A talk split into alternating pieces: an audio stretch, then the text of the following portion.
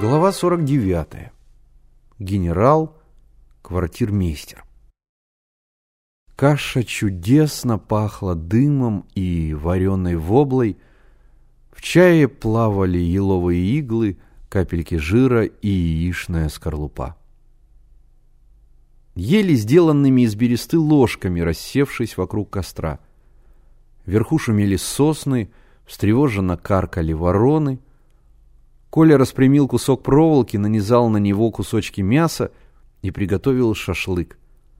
Всем досталось по маленькому кусочку, зато шашлык был настоящий. После обеда Коля сказал, «Завтра мы с детским домом проведем военную игру взятия Перекопа. Сегодня потренируемся. Вон там будет штаб белых».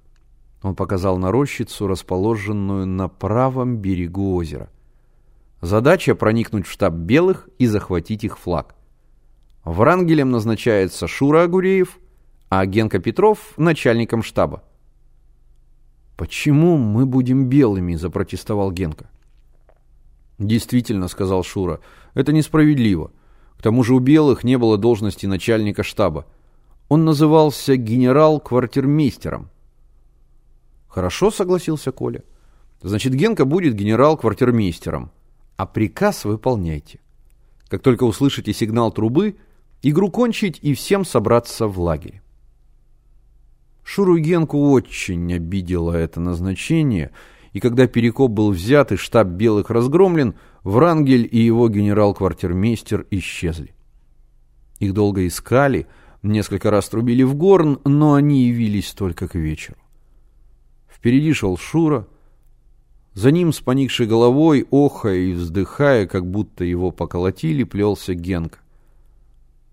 «Зачем пришли?» — сухо спросил Коля.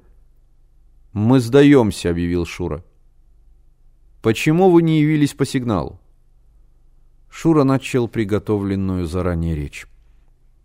«Мы решили, — сказал он, — соблюдать историческую правду. Ведь Врангель удрал из Крыма. Вот и мы скрывались. Он помолчал, потом добавил, «А если, по-вашему, это неправильное толкование роли, то прошу впредь меня Врангелем не назначать». «Почему вы все-таки пришли?» Шура показал на Генку. «Мой генерал-квартирмейстер опасно заболел». Генерал-квартирмейстер имел жалкий вид. Лицо его горело, как в лихорадке, тело дергалось, будто Генку кололи иглами. «Что с тобой?» – спросил Коля. Генка молчал.